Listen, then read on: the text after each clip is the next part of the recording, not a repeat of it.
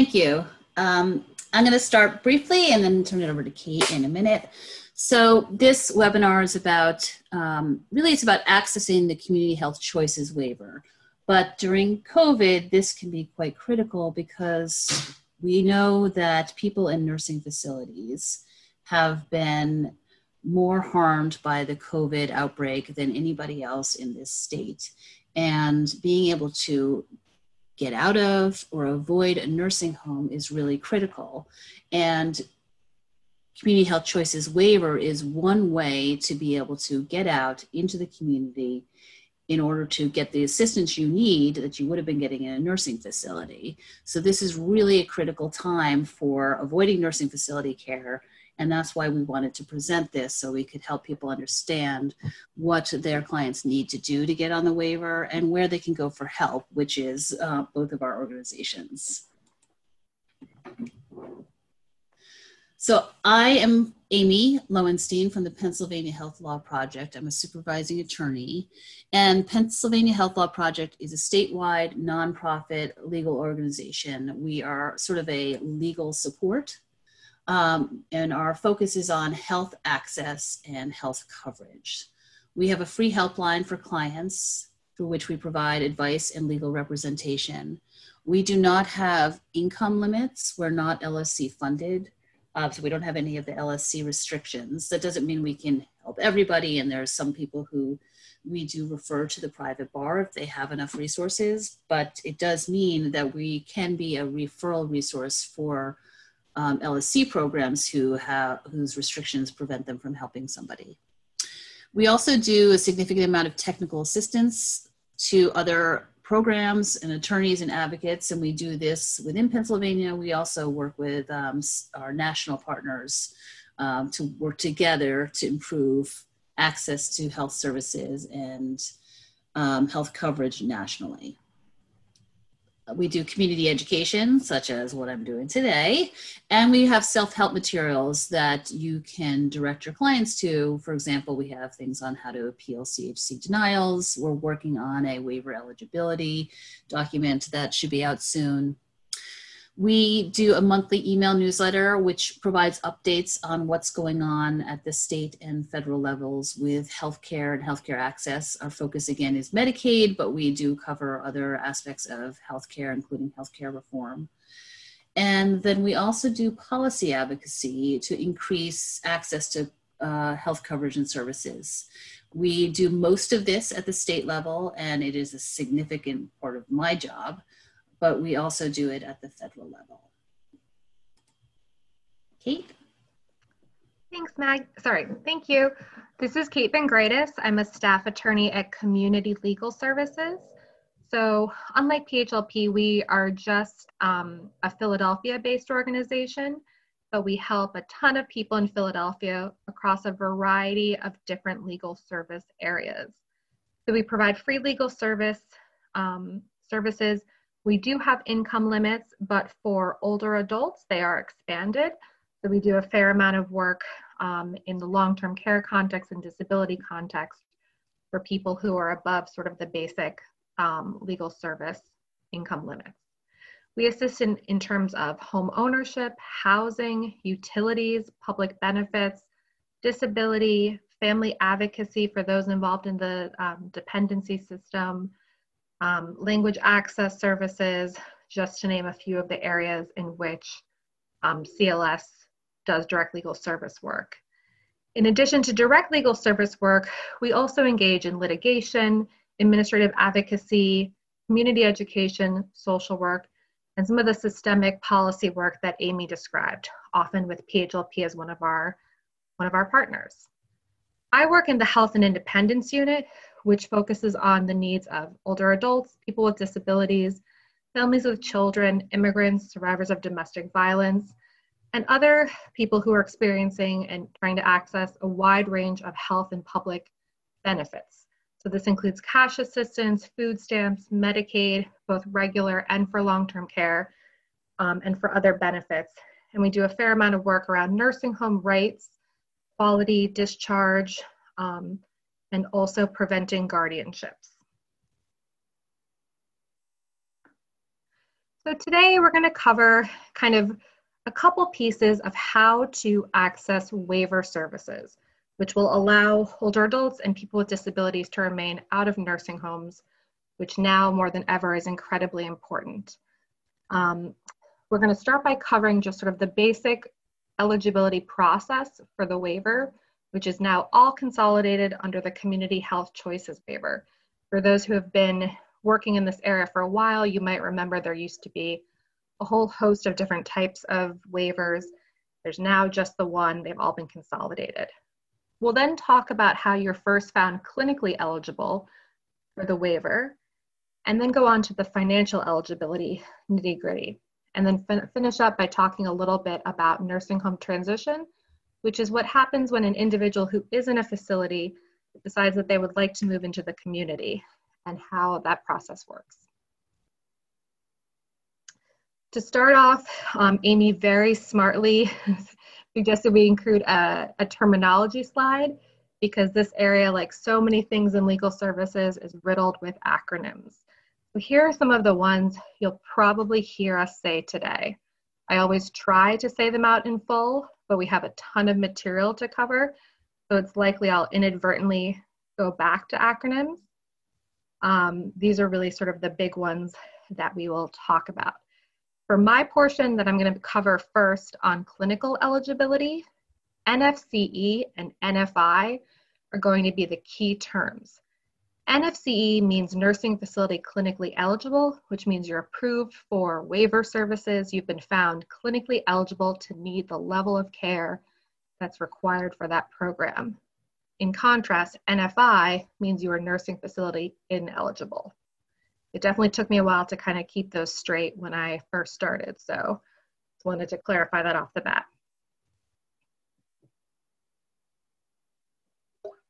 All right, we're going to start with a little um, flow chart, which I created.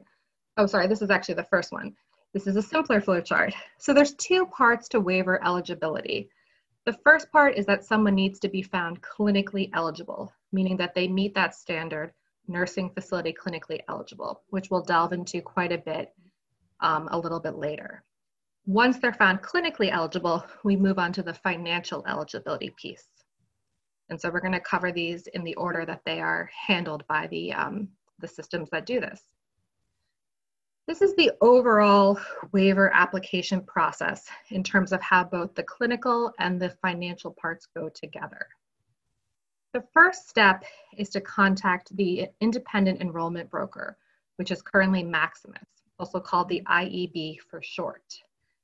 It is possible to also contact your local AAA, your area agency on aging instead, and have them kind of then move you to the IEB um, the most direct approach is probably contacting the IEB, but this just in case someone does contact their AAA, they will not be turned away.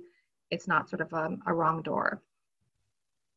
So enrollment broker's job is to answer questions about waiver services, to schedule the first home visit, which pre-COVID was in person and now is generally taking place over the phone, but can take place in person. It is um, currently, I believe, up to the participant, but this is sort of something that's constantly in flux.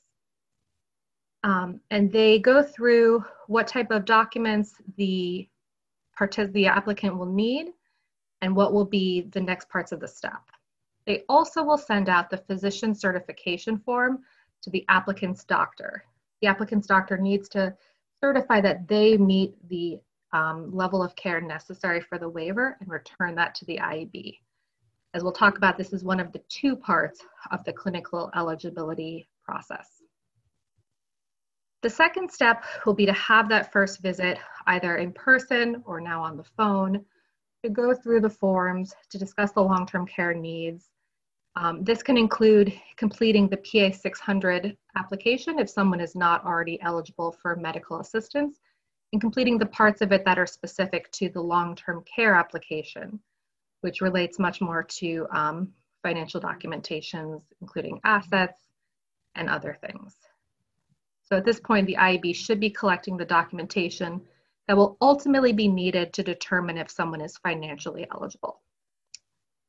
We move on to step three, where now the AAA comes into their role as the assessor for clinical eligibility. This would have been a second home visit, now likely a second phone call. And this is where the AAA will send to have an assessor administer what is known as the FED, which we're going to talk about a ton today.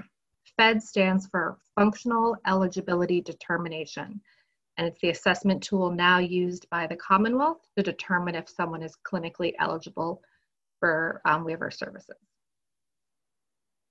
This visit is scheduled by the AAA calling the consumer to find a time to do it.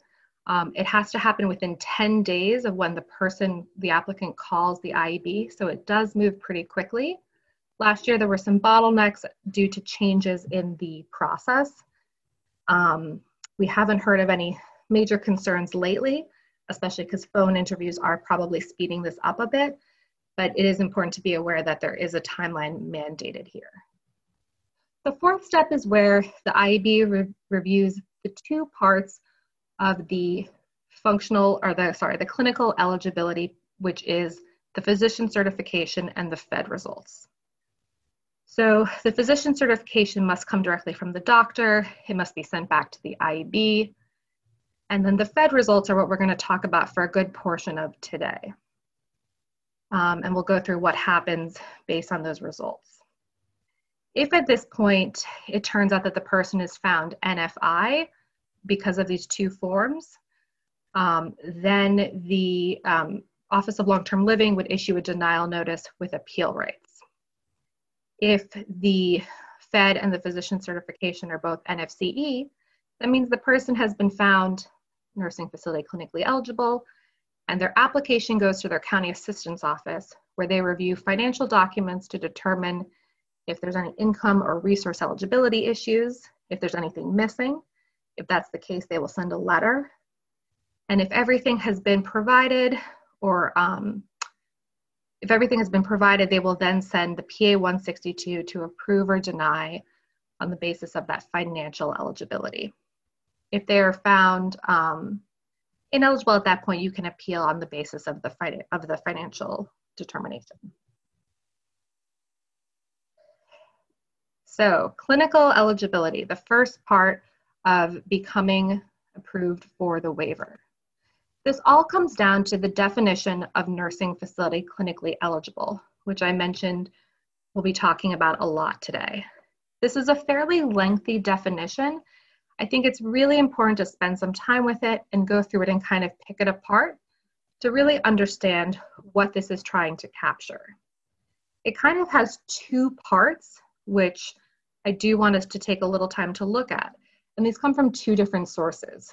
One is from the state regulations about who is eligible for what used to be called an intermediate care facility, um, which is now an outdated term. Um, that is the the second blue bullet point. And the other part is from federal Medicare regulations decide, um, defining who is eligible for medical coverage for skilled nursing facility level of care. The other thing about this definition that's really important is that it shows that it's both the physician certification that has to happen and that this person, as a result of their conditions, has specific needs or limitations that require certain care. This is important because in order to be found clinically eligible for the waiver, you have to have the physician certification and that FED assessment saying you're NFCE. Although ultimately, this is the definition that controls above all else, and we'll talk about that, how that plays in at appeals a little bit later on.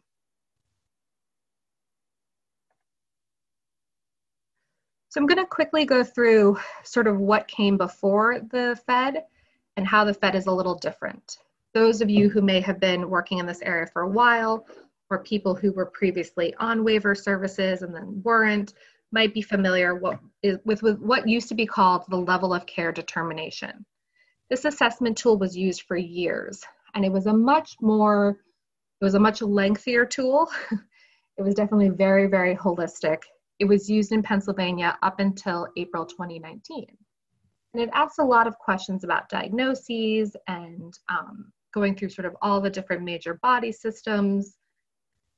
it ultimately called for a lot of assessor professional judgment to determine whether the NFC definition was met.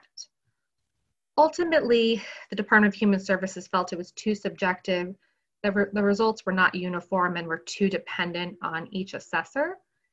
And um, after convening a stakeholder group, they decided to pursue a new tool, which is from a consortium of researchers and practitioners called interRAI.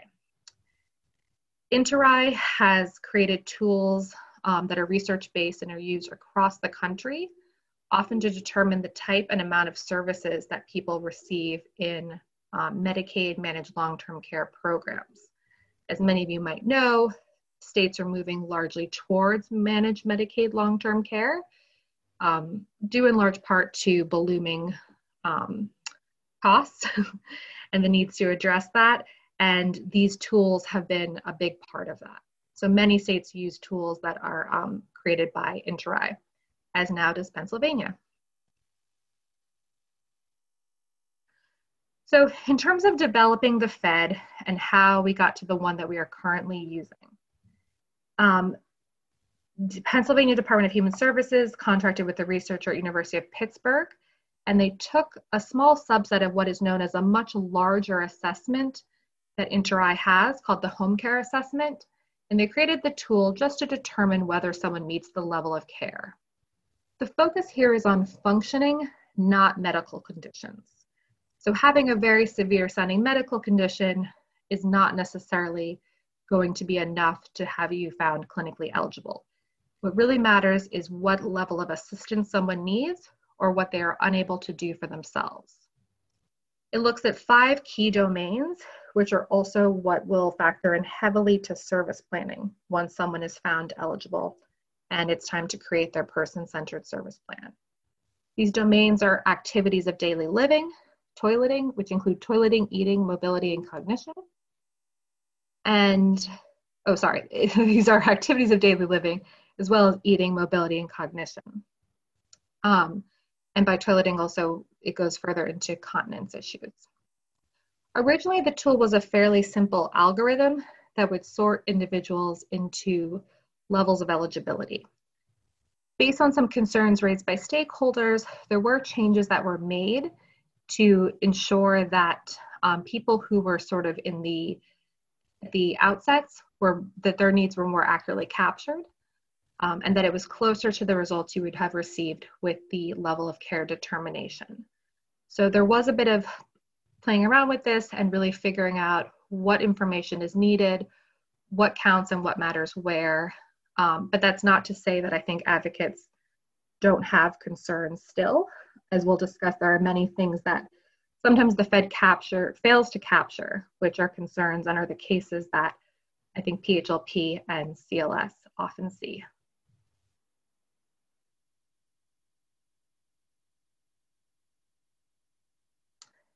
So the tool itself, this um, should be both, this is available on the plan website um, and has been, so should everyone should have access to this.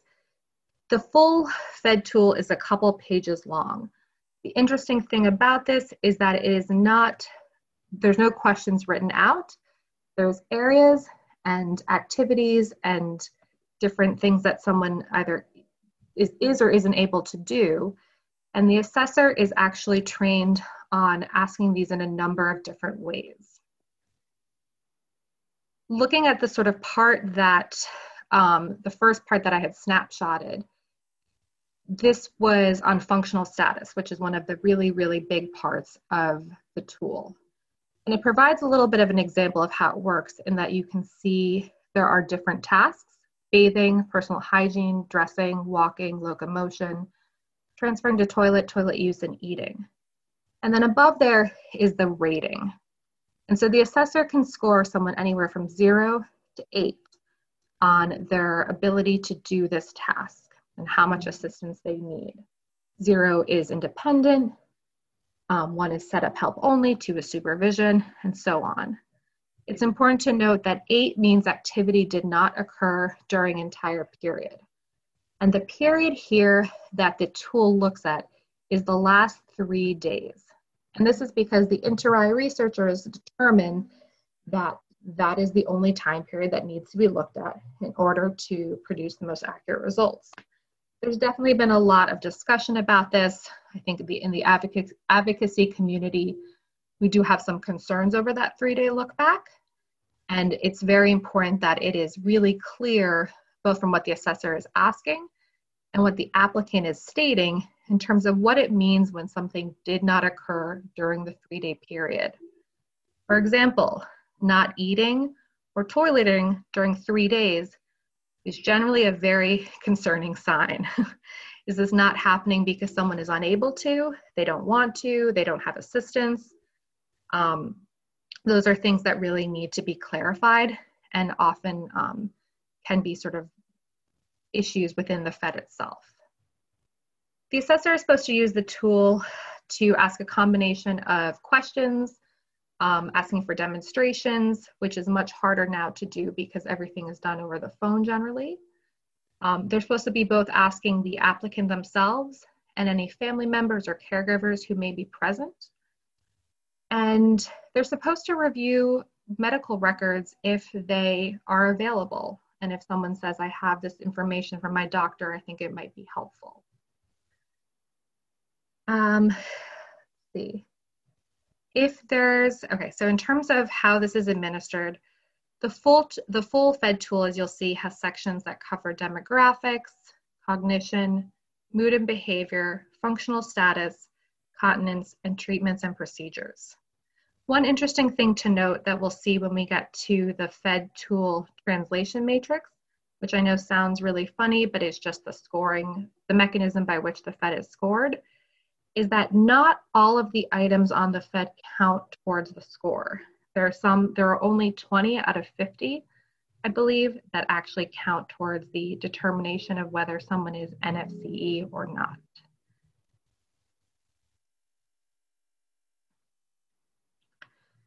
At the FED assessment interview, um, as we discussed, as I mentioned before a little bit, the assessor is supposed to make sure that anyone who's involved in the applicant's care or can provide information about their functional needs is present. So this might include family members, it can could include someone who is an informal caregiver, a neighbor, a friend, anyone who can provide insight and assistance on the questions.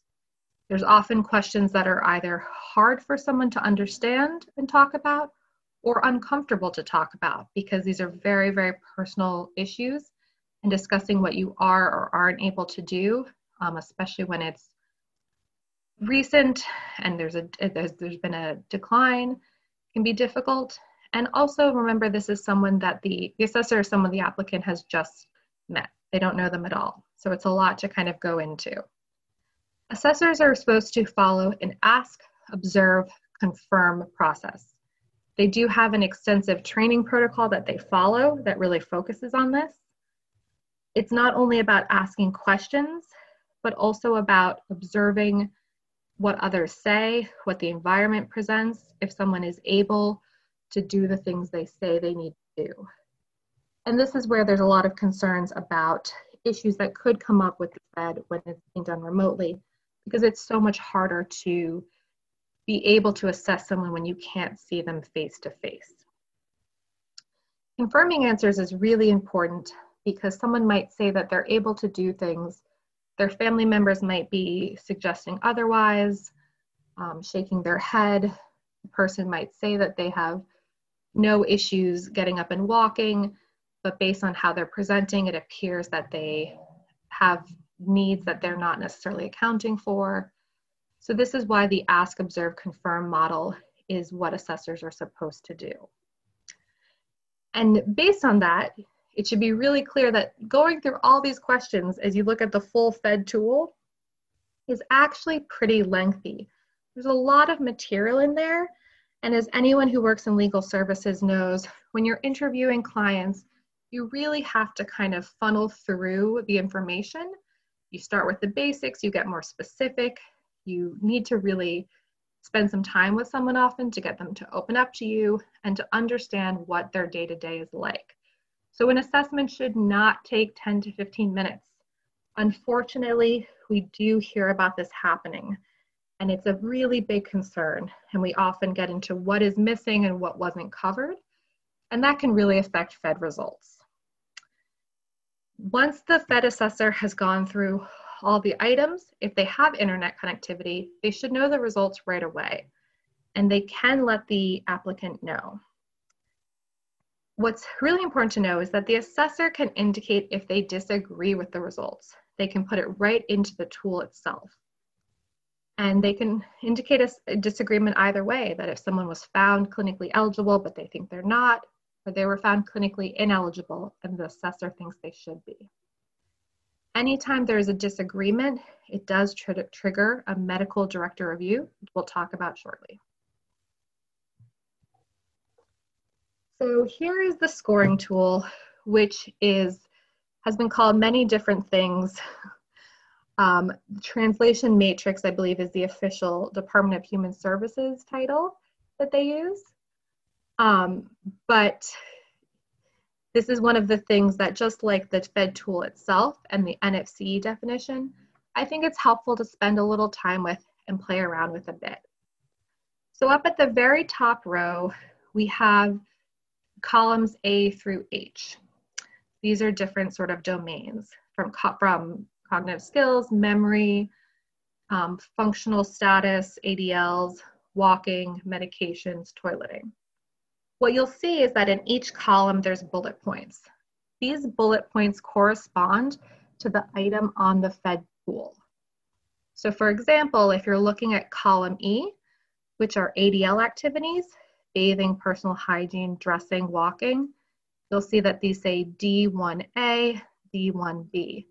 If you look at the tool itself, you're able to see that these correspond to page three through, I believe, yeah, just page three. So page three of the full tool, of the full tool, goes through all of these items. And you can see what counts and that some of these don't count. So it's helpful to be able to kind of look at these two tools together and figure out what the information is on the tool and how it's feeding into the matrix. In order to be found NFCE, you need to either have what's called three partial deficits or a full deficit, which means that your scores, based on those ratings that we talked about of zero through eight on these items, need to match the levels that are set for each column. And this is where it can get a little tricky and it takes some time to get used to because it varies by, um, by column. There's ones that it's not possible to get a full deficit on, such as um, managing medications or memory or um, mental status, whereas there are ones that you can get a full deficit just based on your um, score of a couple items. I like to use E, which is the activities of daily living, as an example because this is really where a ton of needs come up for applicants. By scoring a three to six on two bullets, you get a partial deficit. But if you get three to six on three or more, it's a full deficit. And the thinking there is because that indicates that you have pretty significant need in multiple areas of ADLs. So ultimately, you're looking at where someone fits in terms of how much assistance they have or where their deficit is in different areas of the FED and how that all totals up. This can be something that's a bit tricky to work with at first and a little perplexing, um, but after playing around with it a bit, I think most people do become comfortable with it. What can be frustrating is it feels very mechanical and kind of like an algorithm, which is one of the key criticisms of um, of this assessment tool, and which we'll talk about a little bit more in a minute. So I mentioned before that there's medical director review, which is triggered a couple of ways. So one way is if the FED assessor indicates that they disagree with the result. The other way is if the physician certification and the FED result conflict. So if some if an applicant's doctor says yes, this person is NFCE in my professional opinion based on their treating provider, but the FED shows that they're NFI, that automatically means that the assessor has to submit the application the Office of Long-Term Living's medical director. At this point, this is a paper review, so the medical director is just looking at the information from the physician certification and the FED, which doesn't necessarily do a lot to elucidate the situation. So if you as an advocate are working with an applicant, we encourage you to submit any documentation or evidence you have, either letters from the doctor, medical records, information from the participant, their family, their caregivers, which can help clarify what was missed by the FED. Um, there's a lot of different things that can be cannot make it into the FED for various reasons, which we'll talk about. Um, but this is the opportunity to try really quickly to, to clarify that and to provide information that might explain why this person really does meet the NFC definition. If there was something that went horribly wrong during the FED, there was an issue that prevented the assessor from obtaining accurate information, you can also ask for a new FED. Um, examples of when this could happen that I've seen have been when um, an assessment was done in a language that the person was not comfortable with, someone who speaks primarily Spanish but had a, an assessment in, in English wouldn't really be able to effectively communicate. And that's a pretty good um, basis for getting a new FED right away. Or if the FED only took five or 10 minutes, which sadly has also happened. If at the end of the medical director review, OLTL says that the person is still NFI, this is when they would issue a notice with appeal rights. And you're able to appeal and have a um, and request a hearing, which we're going to talk about a little bit too. Once a year, the FED is used to reassess all participants' functional eligibility for LTSS. This is actually done differently during reassessments than it is at the outset for initial eligibility. As I mentioned, the FED is just a subset of a much larger interRAI assessment on home care needs. So community health choices service coordinators are required to do full interRAI home care assessments annually. And the portion of that that comprises the FED then is scored to determine if that person is still nursing facility clinically eligible. This information then goes to the AAAs um, who do what's called a desk review, again, meaning just looking at the paper information, not speaking to the participant at all. And they compare two sets of FED data. So if it's somebody who it's just their second year in the waiver, they would look at the initial FED and the um, annual assessment or they can look at two um, interRAI assessments that are a year apart. And they'll determine if there have been um, any changes. At this time, there should not be the need for a physician certification unless the desk review finds that the status has changed from clinically eligible to ineligible. If that's the case, then the physician certification does need to be obtained um, the AAA should be and the IEB should be the one coordinating this. And just like at the beginning, the doctor will have to send it back to OLTL, and this will trigger medical director review since we have those conflicting tools a physician certification saying NFCE and a FED result saying NFI.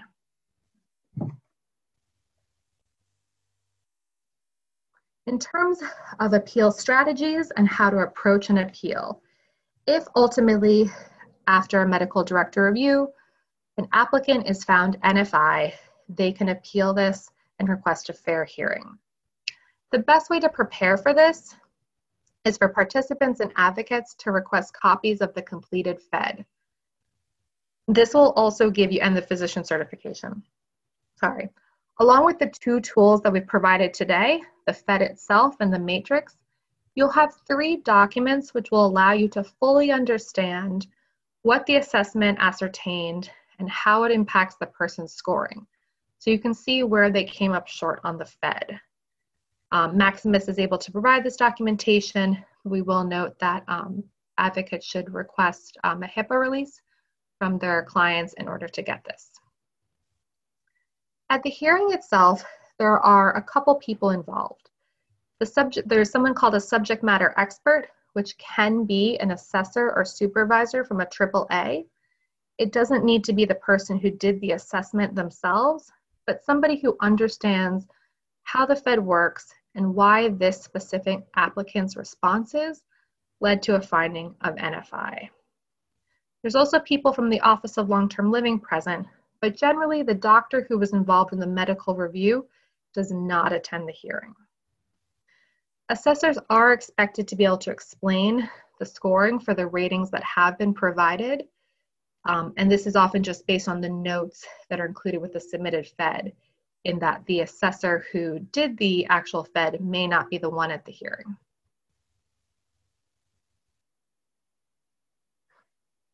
As we said at the outset, while we have this new tool, or relatively new tool, the FED, that's been in place since April 2019, it did not change the standard for nursing facility clinically eligi- clinical eligibility in Pennsylvania.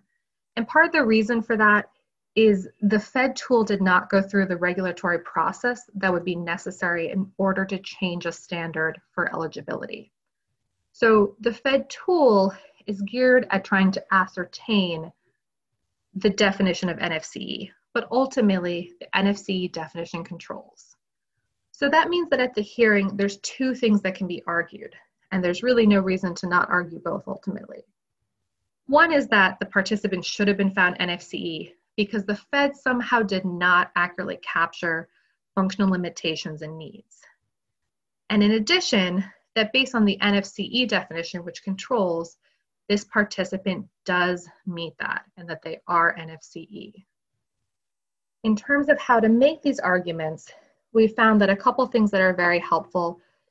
If someone's doctor can testify or provide letters or documentation, that can be very, very persuasive. Remember that this tool is based on a conversation. Um, it's not extremely lengthy often. And the assessor, while using professional judgment based on training, is not necessarily a clinician. The doctor can explain why this person really does need nursing facility clinically um, clinical care and specifically how their condition impacts them um, in a way that an assessment can't capture.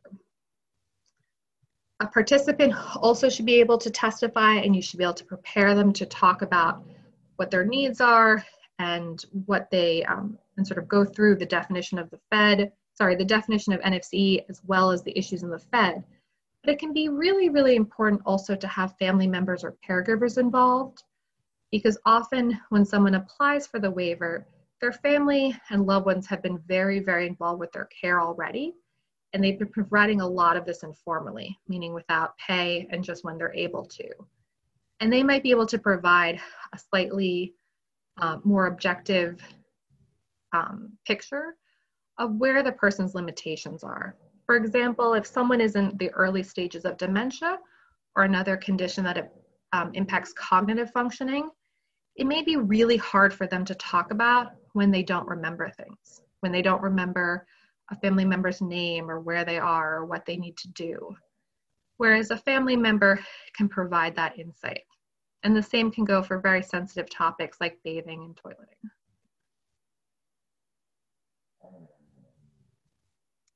In terms of what you're asking for at a FED hearing, the first and most important one is that the judge should find that this person is nursing facility clinically eligible. That's the definition that controls, that's what you're ultimately going for. It's possible that in certain cases, it's also appropriate to argue that the Office of Long-Term Living did not meet its burden in proving that the person is not in terms of their response either to the medical director review or that it didn't do specific actions that were required to be taken. This is very, very case specific, and we've only seen this come up a couple of times. But um, given that there's a lot of lack of clarity or transparency around the medical director reviews, I think it's likely to see this more and more because it's not always clear what they're reviewing and what the basis is for that determination. One option is that before the, the hearing, you can have a pre-hearing conference in which you settle the case through a stipulated agreement to do a new FED. This can be frustrating in that ultimately you want your client to be found eligible. You don't want to have to um, have them go through a new assessment, but sometimes it is the simplest solution. If it's really clear why that FED did not work, and you think that that would be a better path to eligibility than going through a full hearing. This is a decision that we have to talk through with clients and really weigh the pros and the cons. Um, and I think it is very, very case specific.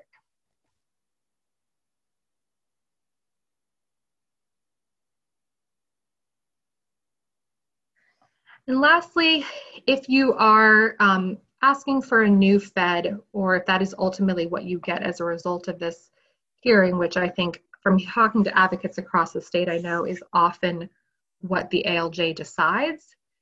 It's really, really important to, again, get that completed FED from Maximus and look at it along with the, the FED tool and the matrix and to figure out what went wrong or what was missing. Some of the ones that I've kind of touched on briefly during the presentation is we're looking, we're supposed to be doing a three day look back, but what does that mean? Was it really clarified why an activity didn't occur if it didn't? If someone says that they didn't bathe and it wasn't indicated that the reason is because they can't do it on their own, that's a major, major issue because that their actual functional limit ability is that they are unable to bathe without supervision or with a hold or with um, weight bearing support, that needs to be clarified. It's important to talk through with the applicant what the assessment itself was like. How long did it take? What questions did the assessor ask? Did they ask follow ups if you felt like the question was unclear or um, you didn't really quite understand what they were asking? Language access issues do still arise, as we have seen it's really important that someone is comfortable with the language that the FED is administered in. If they have any issues understanding or comprehending it, they have the right to an interpreter, and that's really, really important. It's also really important that if there's family members or caregivers who are involved, that they be present and that the FED not just take place at the time most convenient for the assessor, but it needs to be when works for the applicant and their family. We've really also tried to work on helping applicants feel empowered to try to slow down the assessment when it feels like it's going too fast, and to let them know that they can ask for clarification if they don't understand questions, and they can allow their family members or caregivers to provide information. This is especially important with individuals with cognitive needs as well as brain injuries, and there's been a lot of concerns from the brain injury community around how this tool has impacted individuals who have brain, brain injuries and both have different functional limitations and different ways of comprehending and responding to these questions. And lastly, again, this is a this is a, a quick assessment, even if it's taking 30 to 40 minutes, talking about really, really personal issues. And I've found that even clients who I've met a couple times might feel hesitant to discuss issues around bathing, dressing, and incontinence. And so it might be especially hard to talk about that with an assessor they've just met. It's important for advocates to really discuss why this is so important to the assessment and why it matters, and to help people feel more comfortable discussing this in terms of their needs and how to make that clear if it's something that they're very uncomfortable with. And I believe I think that's all on the clinical eligibility portion. This is Kelly. If I could just interrupt here for the attorneys on the session today, if you could please respond to the first of the CLE question polls that um, I will be doing today. Uh, you'll have about a minute and a half that it's up that you can respond. And please feel free to continue. Thank you.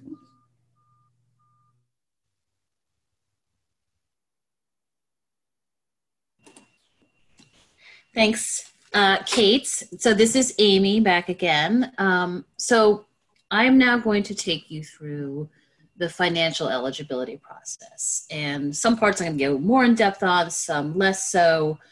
Um, but this is really like what happens once you're found clinically eligible. Usually, although somebody should be preparing for the financial eligibility while they're going through the clinical eligibility, they're really not going to hear much from the CAO in our experience until they've been found NFCE. And usually they won't even know that they've been found NFCE until they start going through this financial eligibility process. So you'll definitely know when your client was found nursing facility ineligible because they will get a notice from OLTL. But once they're found NFCE, the the whole process gets shifted over to the CAO, and that's when they start asking for all kinds of records. So I'm going to go through the basic eligibility and then I'm going to get into some more complex eligibility because I want to emphasize that just because someone looks like they might not be eligible uh, doesn't mean that's necessarily true. There are two workarounds for people whose income is a little higher. So there are three basic parts of financial eligibility for the CHC waiver and really all home and community-based service waivers it's income eligibility, resource eligibility, and then there's a look back of five years from the date of application to see how a person's assets were handled and whether they transferred any of those assets for less than fair market value in order to become eligible for Medicaid. So if if somebody does that, then they actually have a penalty period where they can't get on the waiver. So let me start with the income limit. The income limit in the waiver is pretty generous. It only looks at the applicant's income. So if somebody is married, you're not going to worry about what the spouse makes and earns or or any unearned income. And that limit in 2020 is 2,349. It goes up every year based on the uh, SSI rate. Um, so the types of income that count are all kinds. It's employment, we've got workers' comp, net rental income, dividends, interest, pensions, any kind of retirement, social security, disability, social security, retirement, support payments, and more. So it's really looking at all the income. And for the most part, it's looking at gross income without the usual deductions you would see in other Medicaid categories. Now, there's a little bit of an exception. They're going to look at net rental income. For some of the self employment income, they will deduct the cost of operating the business. Uh, but for the most part, we're looking at total income. And this is important, especially when you're looking at someone's social security disability or their social security retirement if somebody is is um, has the Medicare Part B premium deducted to directly pay for that, you want to put that back in when you're figuring out the gross income. So it's but it's pretty generous. Then we get to resources. And resources are um, also fairly generous for a Medicaid program in Pennsylvania and a little bit complicated if you get married. So for somebody who is single, the resource limit is $8,000. If somebody lives with their own children under 21, there is no resource limit. So that's great. Once that child turns 21, there is. So people need to keep an eye on that and make sure that they've got things managed and all in order before um, all the children turn 21 and leave the home. Um, and then there is for married couples, and formula that's used where they determine a spousal share of the resources that the spouse can maintain. And in addition to that, there's the, also the original $8,000.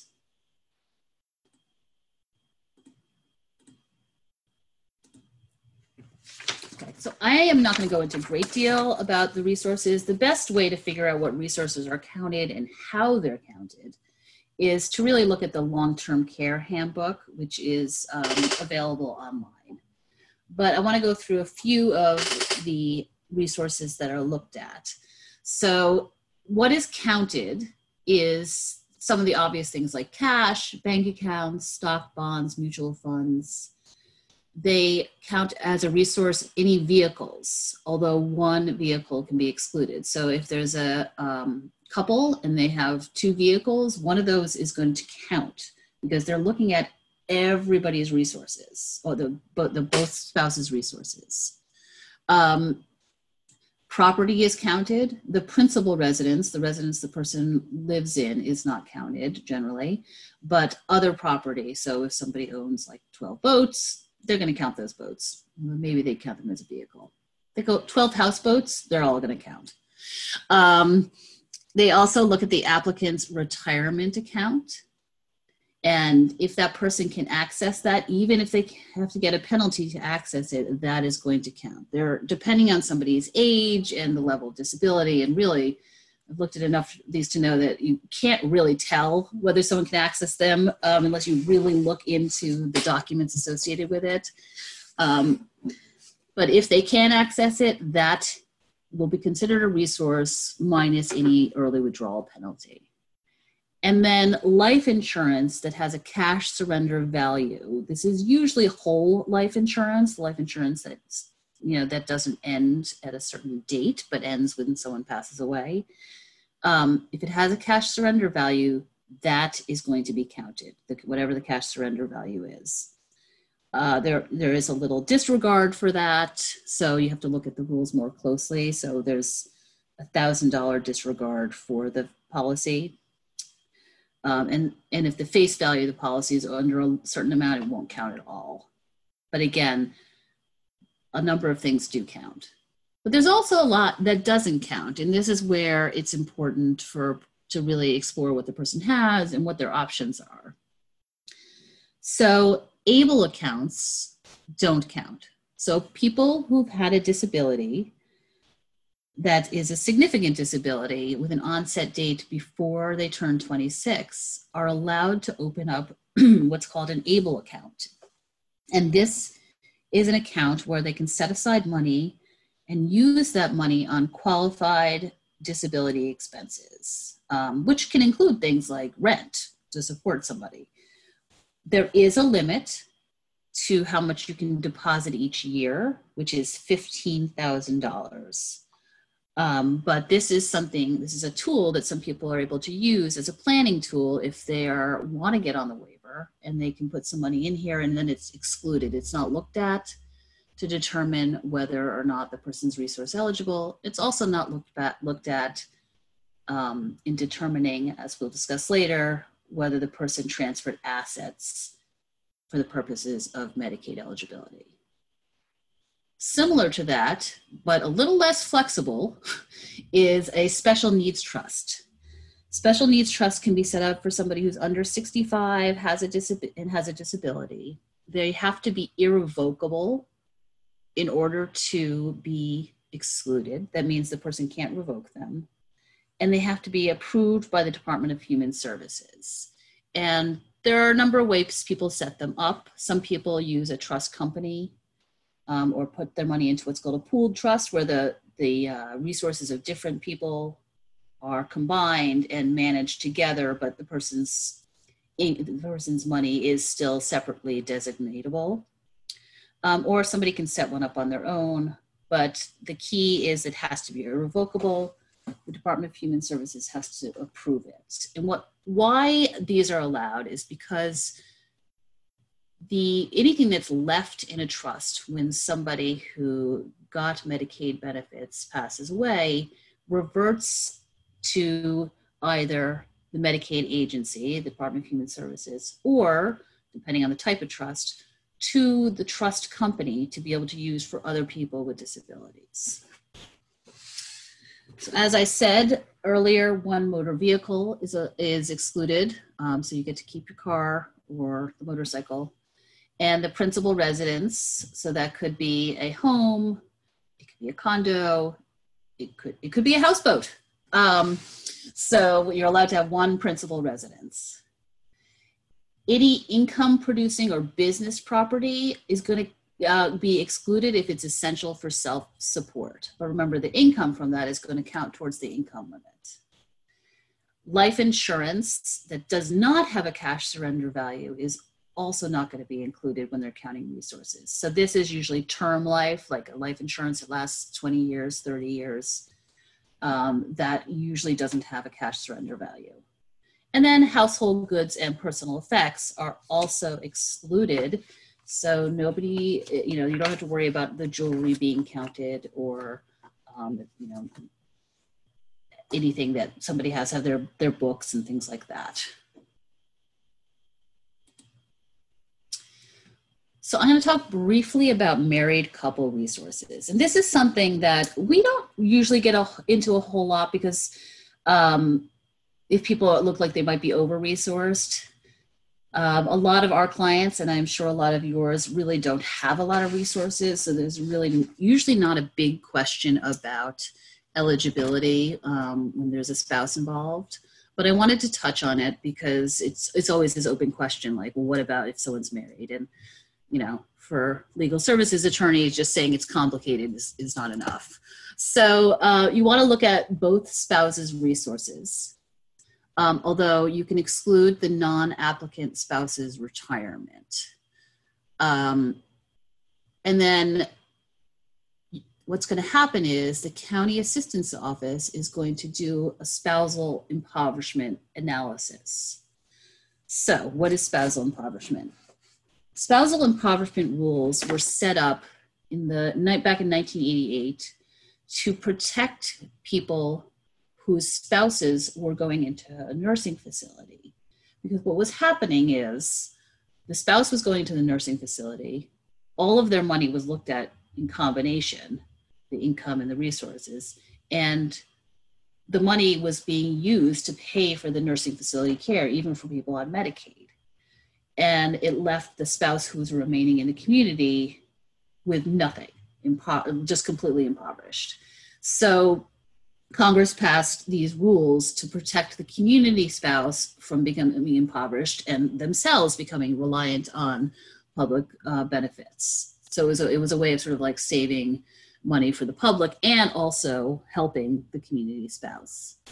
It applies in the waiver context because for the resource rules, we're using the same rules as are used for people in a nursing facility for the resources. So, um, I mean, the nursing facility rules are a little more complicated, but it's basically these spousal and impoverishment protections do apply. And what happens is the county assistance office is going to figure out like what amount can be kept. What's the spousal share? The rule is they can keep half of the combined verifiable countable resources. The minimum amount is 25,728 and the maximum amount that they can keep is quite high. It's $128,640. That's that's pretty significant. So I want to break that down a little bit. When I say verifiable resources, it means they have to actually show that it's an existing resource. Um, and then when I talk about the minimum amount, well, I said half, right? So um, if somebody has $50,000 and you divide that in half, it's 25,000. If somebody has $30,000 and you divide that in half, it's $15,000. Well, the rule is not that the person can only keep $15,000, the spouse can only keep $15,000. They can keep $25,728. All right. So it's so they want to have a minimum amount, but there's also a maximum amount.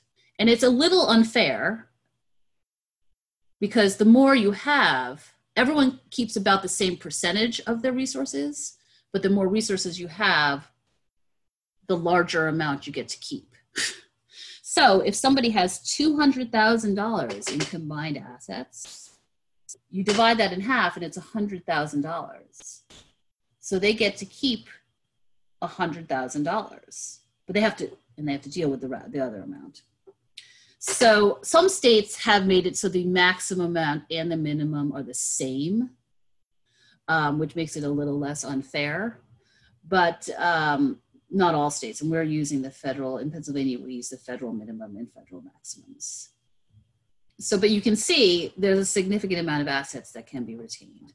In addition, after you divide in half, you can keep the other uh, $8,000 that was originally allowed um, for the spouse who's on the waiver. Now, there is language in the long-term care handbook that says the um, the spouse who is not applying for the waiver um, has to have their name on the combined assets so that the the waiver applicant has to actually actually transfer the assets. We actually haven't seen it happen. I think it happens more in the nursing facility context. Um, but I just wanted to flag that. I don't know that you'll see this because these are really higher resource um, clients. So then what happens to the, to the amounts that are unprotected?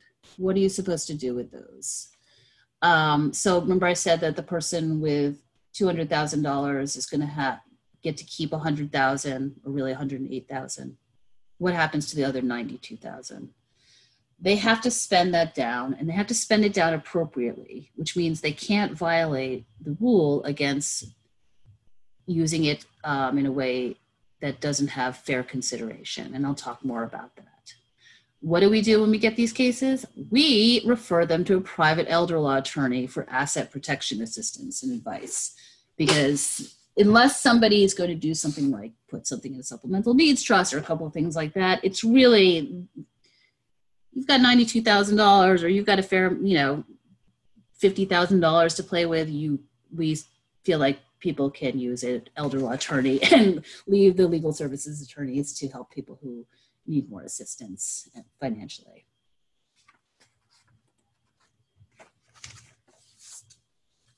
Okay, so now I'm going to talk about the look back. So this is the third part of the financial eligibility assessment. We did income, resources. Now this is the five-year look back. What happens is the county assistance office is going to look back at the applicant and spouse's financial records for five years what they're trying to do is determine if there's any transfer by the spouse or the applicant of their ownership or interest in the assets, and if that transfer occurred for less than fair market value. What are they really looking for? They're looking for people giving away their assets, declining something like declining inheritance in order to get on Medicaid, anything that would indicate somebody is trans moving their assets around in order to get Medicaid eligibility.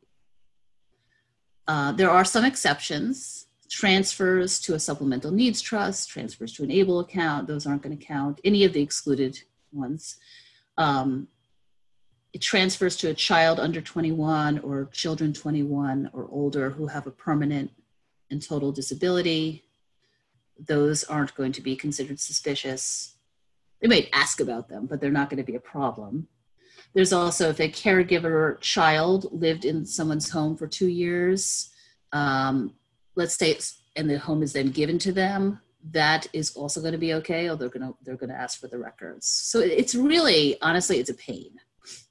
Um, what we tell people is when you start applying for the waiver, be prepared and contact your financial institutions to get start getting a hold of five years of bank records and, and financial records.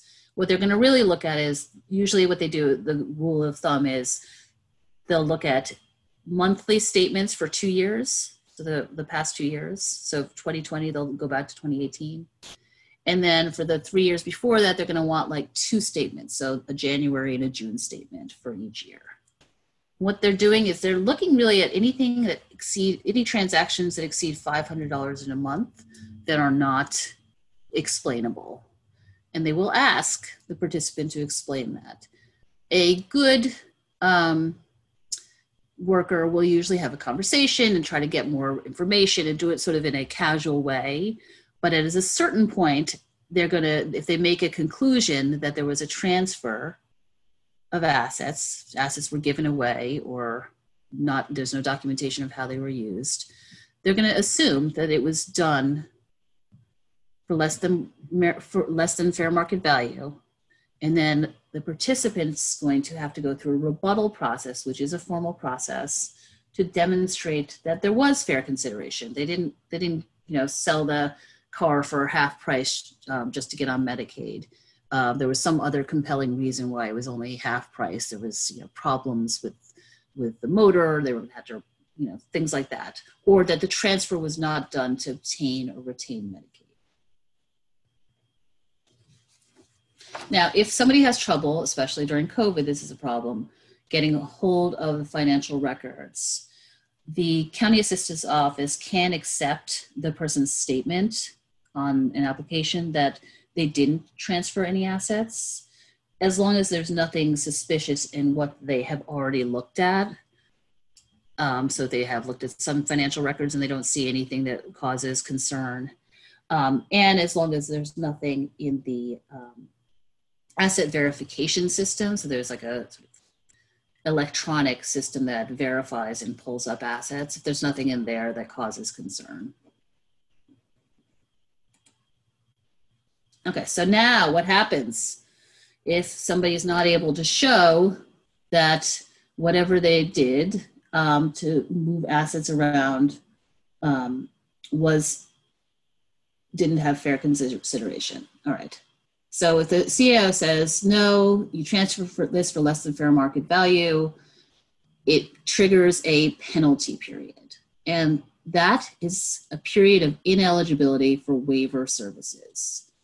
So the way this is calculated is they take you take the amount that they determined was transferred, divide it by the average nursing home private pay daily rate, and then you determine that show determines how many days the person has to go before they can access waiver services. So I gave an example at the bottom, a nice easy one for me. So let's say somebody was found to have given away $8,882 worth of uh, money, cash, over the during that five-year period. The current 2019 average daily rate is 352.86. So if you divide that into 8,882, you get a 25-day penalty period where the person's not going to be able to access any waiver services.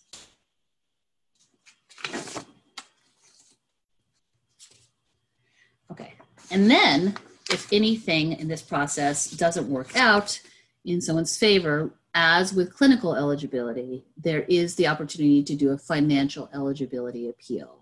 This is, you can appeal the income or resource determination, which is really going to be a denial, um, the transfer penalty application or its length. So if you disagree that there should have been a penalty at all, um, you know, so you're really going to try to argue to a judge that the transfers were for fair market value.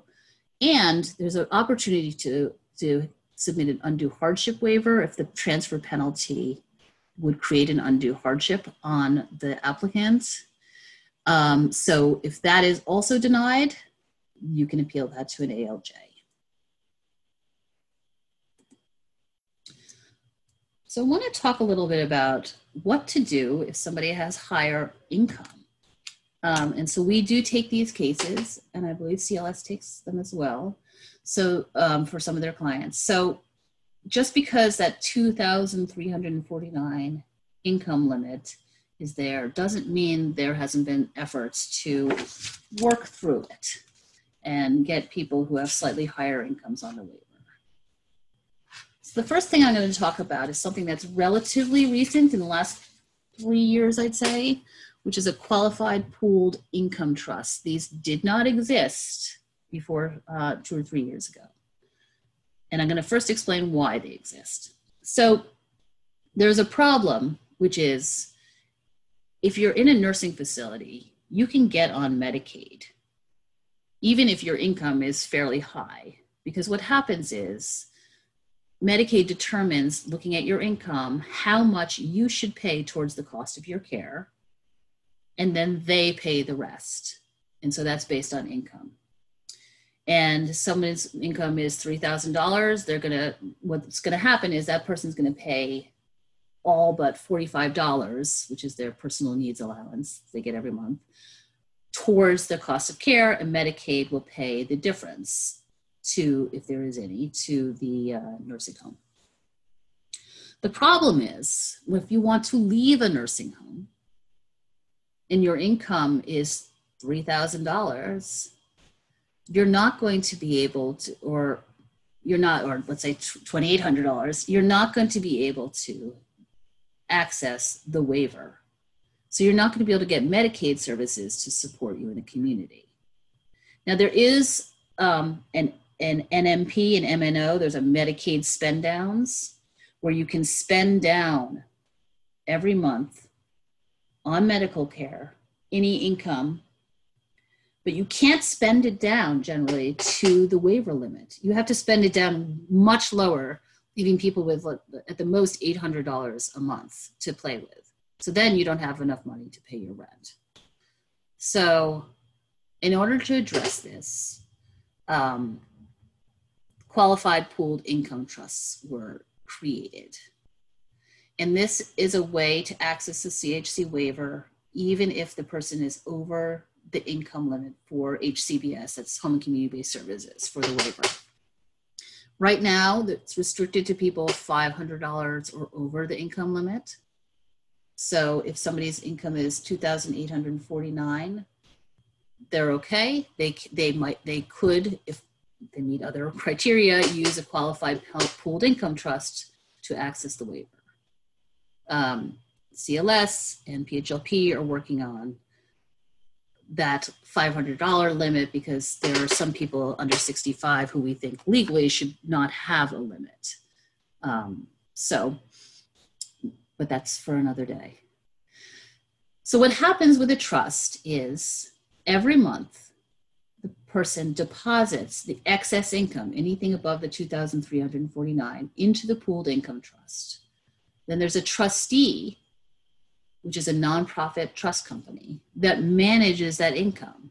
Once that income is in the trust, it becomes invisible to Medicaid. I mean, not actually invisible because you have to work with DHS counsel to set these up, but it won't count against the person in terms of waiver income eligibility.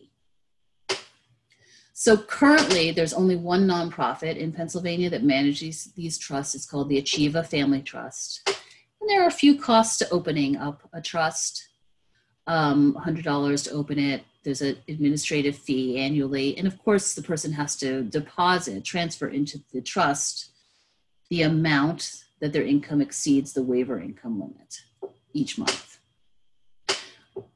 To do these trusts, the person does need to be able to understand and sign the legal documents or have a power of attorney or court appointed guardian who can sign them for them. So, you know, obviously, as attorneys, we can help people understand the documents, but they have to have the capacity to do that or have somebody else who can do it. And PHLP actually does work with applicants, Achieva, and DHS counsel to set these up. So, they work differently depending on someone's age. So for somebody who is 65 or older, the money that they transfer into the trust must be spent down on the participant's medical or care expenses in the same month. So we call these spend down income trusts or income spend down trusts because really the person has to spend still has to spend down their income. They don't have to spend it down as low as you would for a traditional medicaid spend down. They only have to spend down to 2349 um, but that does have to happen. It has to be spent on medical or care expenses. It has to be done in the same month.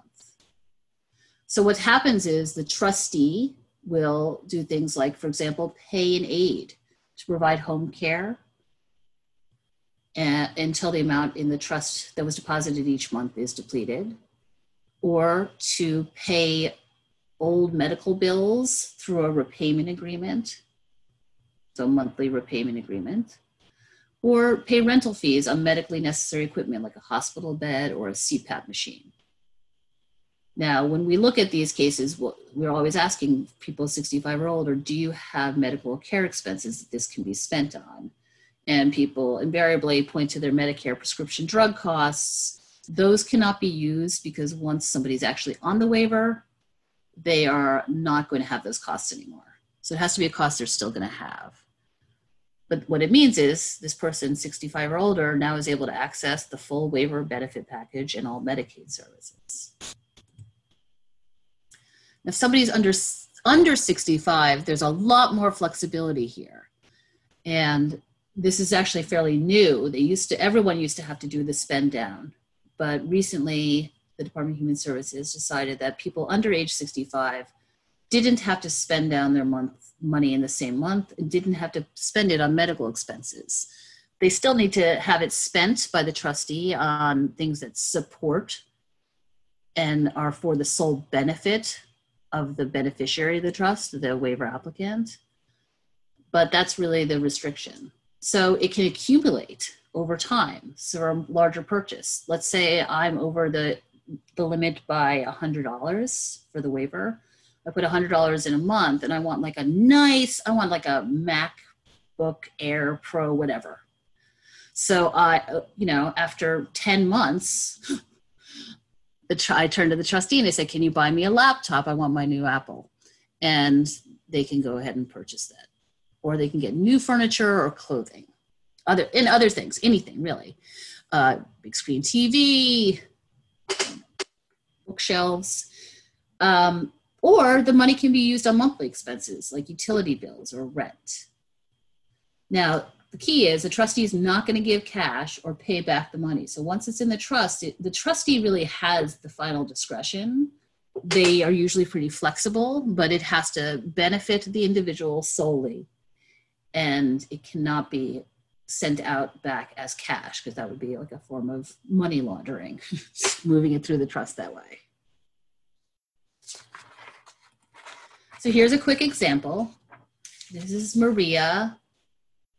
Maria is an orange, blobby looking person. Um, she's 68 and on Medicaid in a nursing facility, and she wants to move to her own apartment where she'll pay rent, but she needs home care. Her monthly income is $2,700.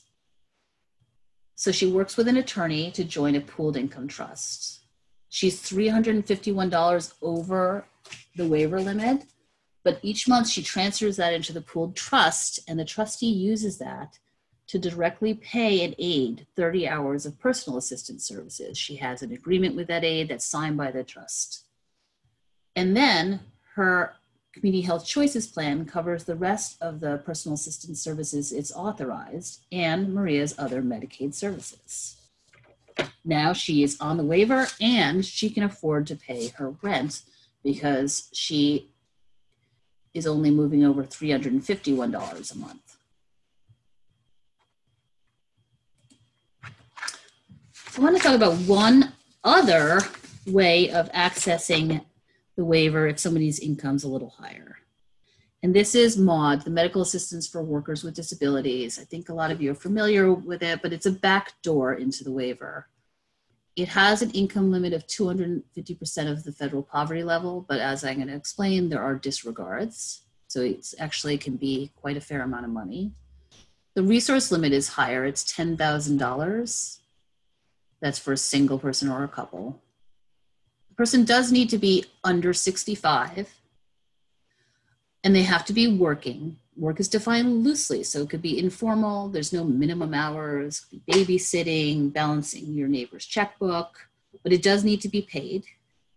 The person does have to have a disability, which is someone who's on SSDI, Social Security Disability, is automatically determined to have a disability. Otherwise, there's a medical review.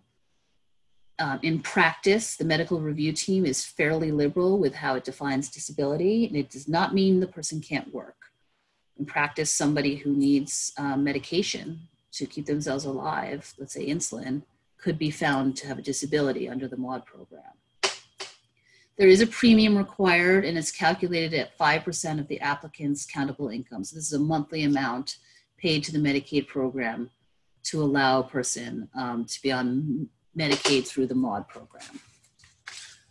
So income eligibility is um, 2,659 for someone who's single. For someone who's married, it's 3,592. You count both spouses' incomes. And there are disregards, which for the unearned income, like Social Security disability, and for earned income. And I'm going to actually give you an example instead of just reading these bullet points. So I will do that in a minute. And the $10,000 resource limit includes the spouse's resource, it includes the primary residence, one vehicle, and any of the other re- resources that you generally see listed in the medical assistance eligibility handbook for any kind of SSI related categories of Medicaid. Watch out for retirement accounts, they count, and people forget this because when you're working, you might have a retirement account, and we've had clients accumulate uh, too much in their retirement account and lose MAWD eligibility because they go over the $10,000.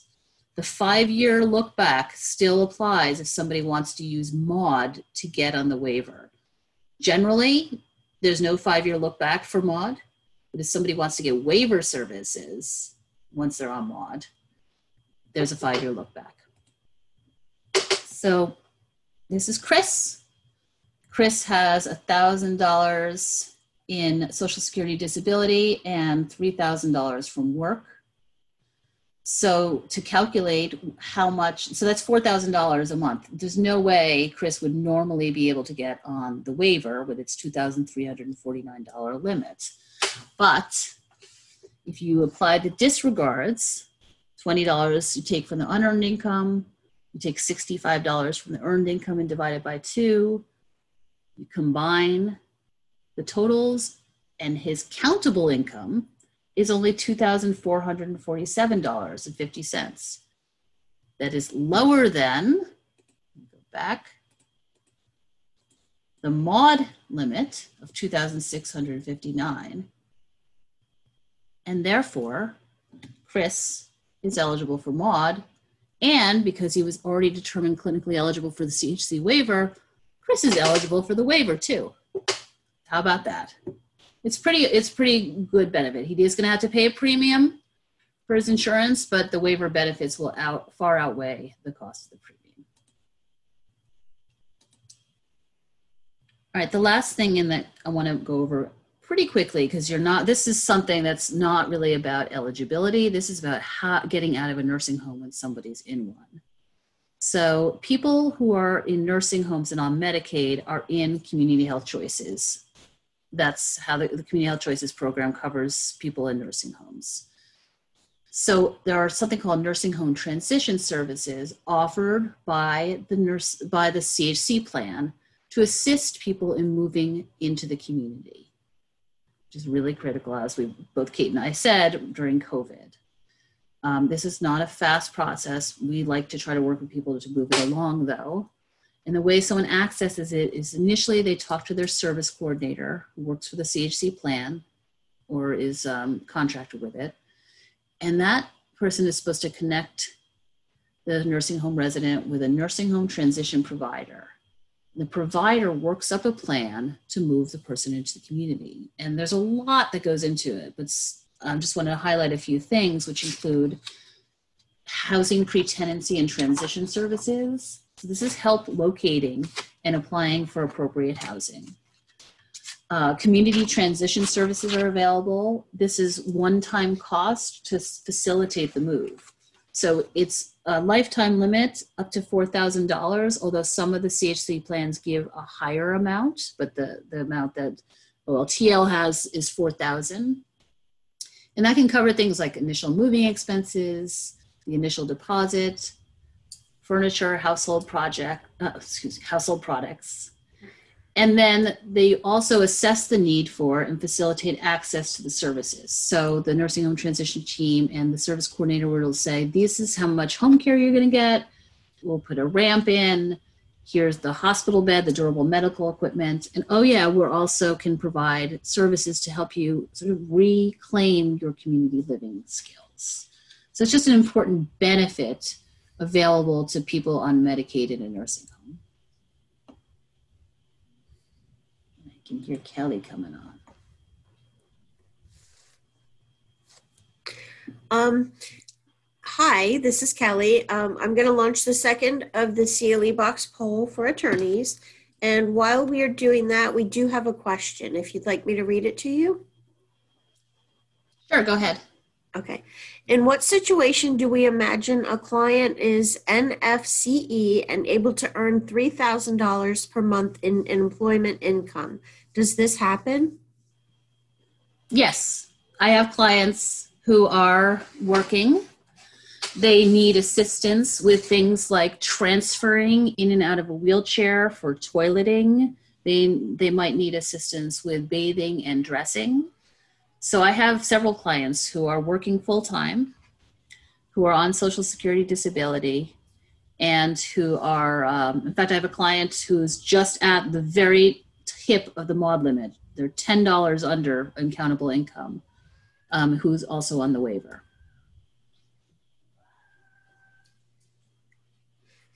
Okay, and I'll just read this too. David Gates said, Yes, it does. I have a couple of clients who have no independent mobility and rely on power wheelchairs, so quality for waiver, so qualify for waiver, but have full time jobs.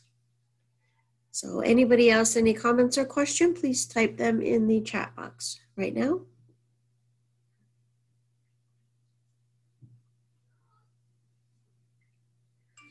And I'm not seeing any other questions or comments coming in.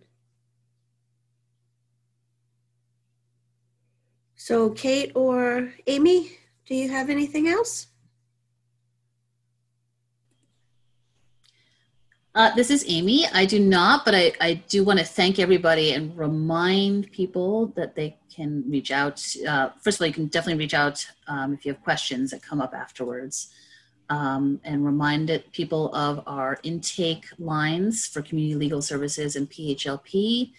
And in terms of the trusts that we discussed, the income, pooled income trusts, please feel free to reach out. This is a project of ours right now. So if you run into somebody who wouldn't be able to help because they're over income, but think they might benefit from a trust, please do refer them to us.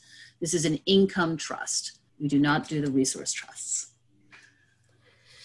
Okay, well, thank you to Amy and Kate for being here with us and sharing their time and information. Thank you to everyone who participated in the webinar, and I hope you have a good rest of the day. Take care.